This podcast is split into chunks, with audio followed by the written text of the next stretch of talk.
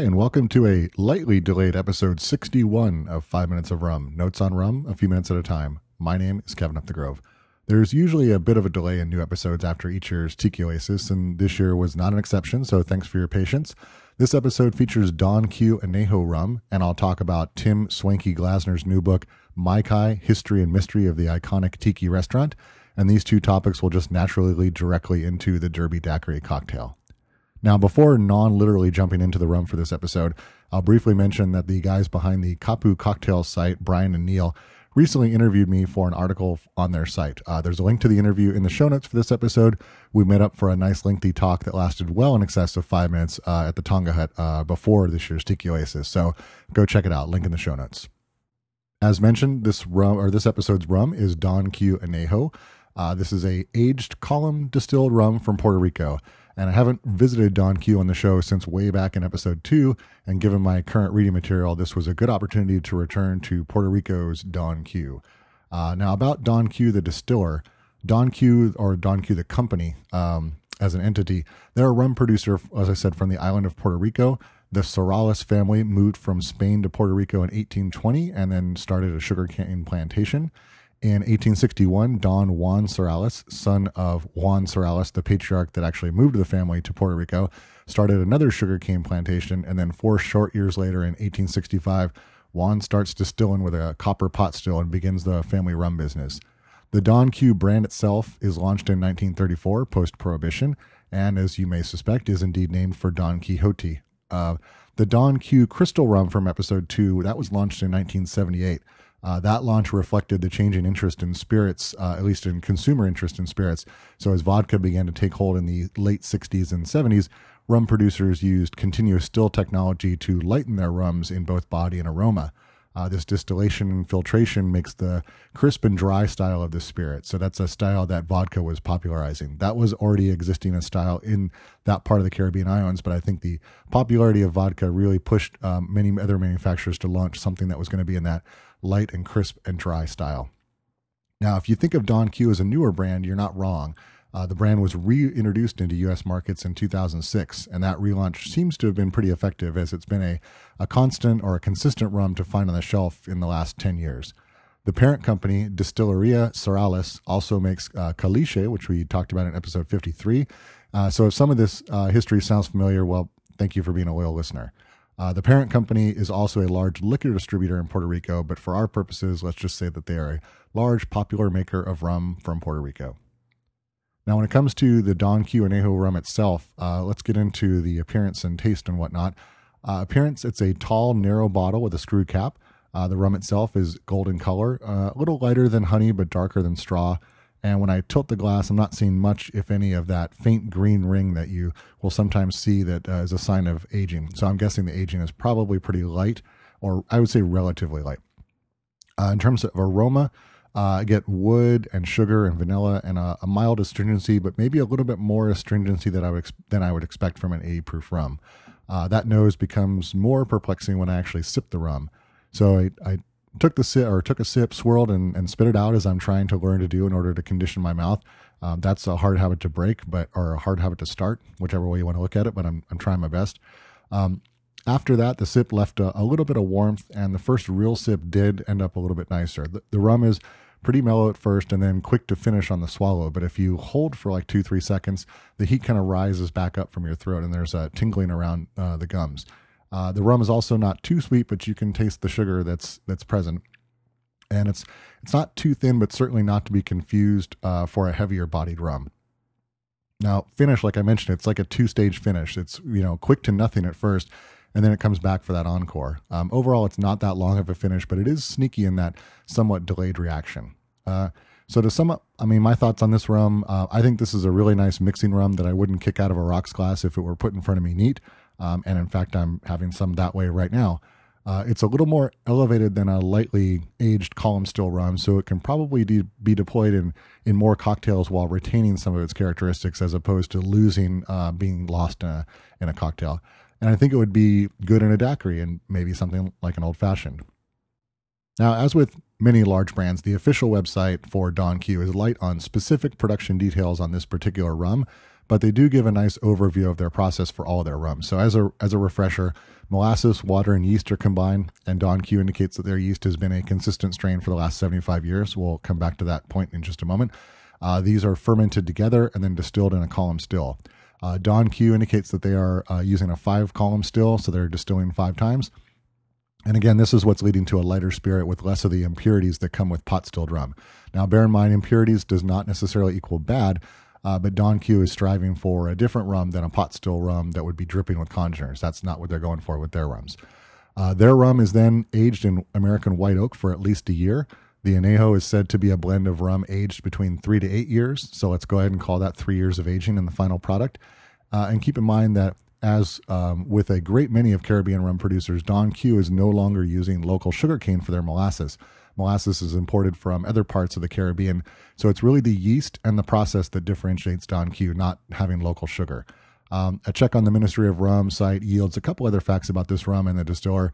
Uh, the fermentation time is about 36 hours, and their warehouse holds 160,000 barrels, which really sounds like a lot of barrels. Uh, where you, where to find this rum? Um, its distribution's pretty good and has been for several years. You can probably find this rum in your local liquor megamart, uh, your Bevmos or whatever your locals um, are. It's not that difficult to find. Um, it's bottled at 80 proof, 40% alcohol by volume, and price is about $17 for a standard 750 milliliter bottling, which seems exceedingly fair for a rum of this quality and versatility. Uh, for home use, think of it as occupying a spot similar to Plantation 5. It's great as a mixer, solid as a sipper, and priced at a point where you won't feel the hit if you're using it as your quote unquote well column still aged rum. Uh, if you want a couple of comparable column still aged rums of this type, maybe consider the Cruzan single barrel that was talked about in episode 54 and the Ron del Barrilitos two star column still aged rum that was talked about in episode 39. Now let's talk a little bit about Swanky's Mai Kai book. That's Mai Kai, History and Mystery of the Iconic Tiki Restaurant. Uh, what is this book? This is the definitive story of how the Mai Kai, which is the last standing true Tiki temple from Tiki's original age, uh, came to be, and it was written by Tim Swanky Glazner. Um, Swanky is his online persona or online name. You may know Swanky from some other projects he's been involved with, such as the Grogalizer, which is an online companion to Beach Bum Berry's cocktail books where you can rate recipes and mark your favorites.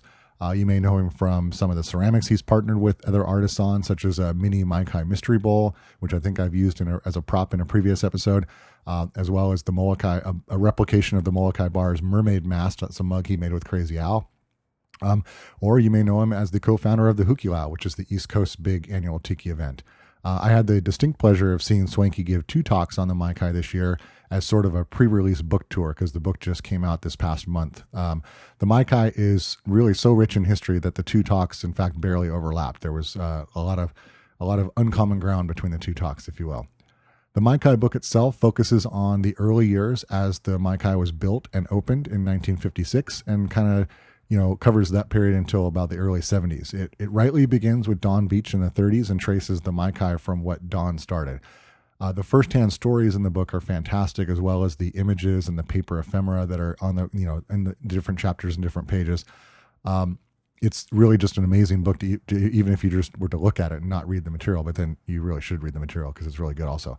Um, it's without I don't want to overstate it, but it's really important that Swanky wrote this book and talked to so many of the people directly involved before they're no longer with us, because that's the kind of history you don't want to lose.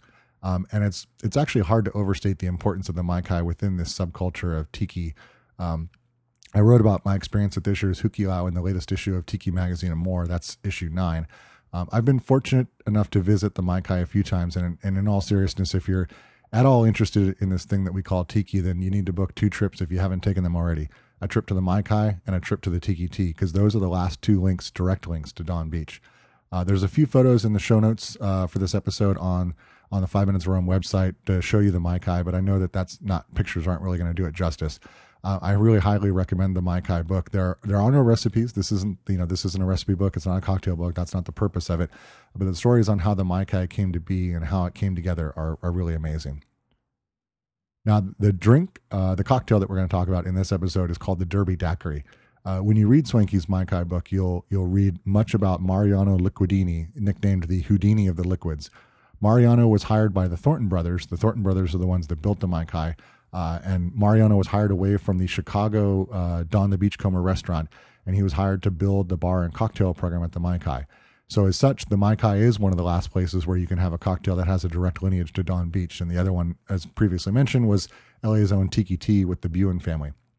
Now, Mariano took what he knew from making Don's drinks combined with uh, connections he got from Bob Van Dorp. Uh, Bob Van Dorp was a seating captain from Don the Beachcomber in Chicago that the Thornton brothers hired away as well. If you're noticing a thread here, uh, you can you can really trace a lot of what happened at the Maikai to Don the Beachcomber and his Chicago restaurant in particular. Now, Bob Van Dorp, um, he had connections that were uh, used for sourcing the same secret ingredients at the Don the Beachcomber restaurants that they used, and and uh, Mariano is able to then tweak the recipes to make them his own his own version. So the result is you'll see and taste something very similar to the originals, but in some cases will be a little bit different. Uh, as an example, the Maikai doesn't have a Navy grog on their menu, but they have the Yeoman's grog. Uh, they're very very similar. Um, and sometimes they differ a little bit more than others. So, for instance, the zombie still has a similar flavor profile to the Dawn zombie, but it's lighter than the infamous 34 version. I should probably get back to the Derby Daiquiri. Um, I, am going to ask you uh, once again, the listener, to purchase the Maikai book for the whole story and for the other stories that are contained within it. But the gist is that a popular horse race in Florida called the Gulfstream Derby uh, held a cocktail contest in the 50s to create a signature drink, uh, really attempting to mimic the famous Kentucky Derby's iconic mint julep. An assistant manager at the Maikai slash Rums of Puerto Rico consultant suggested that Mariano create a signature cocktail for the contest and use lo- ingredients local to Florida, which obviously is going to mostly mean citrus. Wait, hold on for a second. Rums of Puerto Rico, what is that? Uh, Rums of Puerto Rico is a division of the Puerto Rico Industrial Development Company, or as I never call it, Prideco or Pridco. Uh, it was created in 1948 to promote the sugarcane industry and craftsmanship and dedication of all the rums manufactured in Puerto Rico, lifted directly from their site.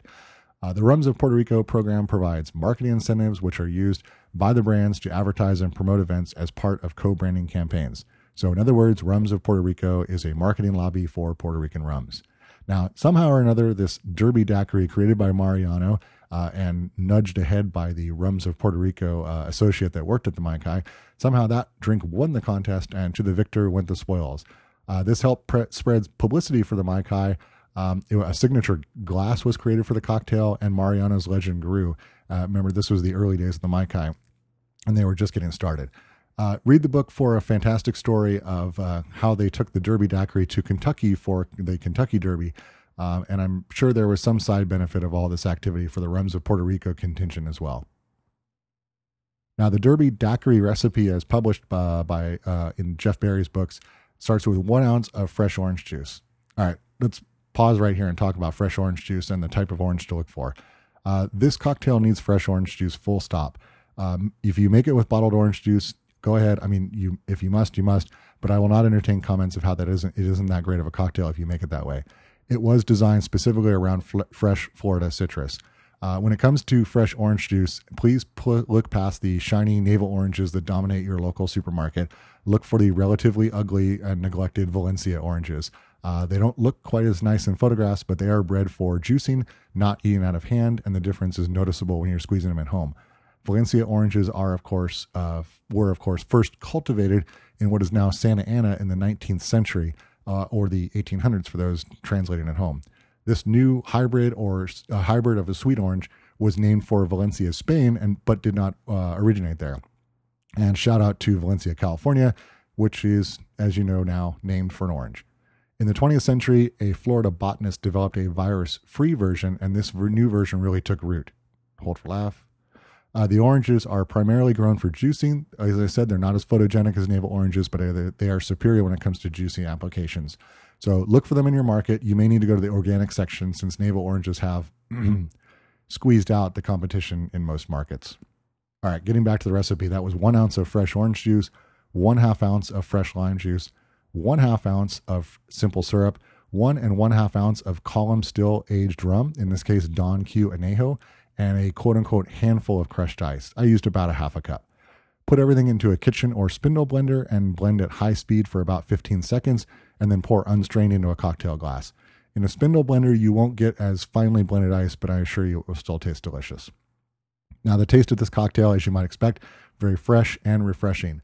Uh, the fresh orange juice really makes the cocktail take flight, and using an aged column still rum gives it just a bit more backbone. So, if you have a guest that wants a slightly less of a boozy touch in this cocktail, try making it with the Don Q Crystal. I have a hunch based on the published version of the recipe uh, from Jeff Berry that this was probably made with a, a lightly aged column still rum similar to that originally, but I wanted to make it with the Don Q Anejo, so there we are.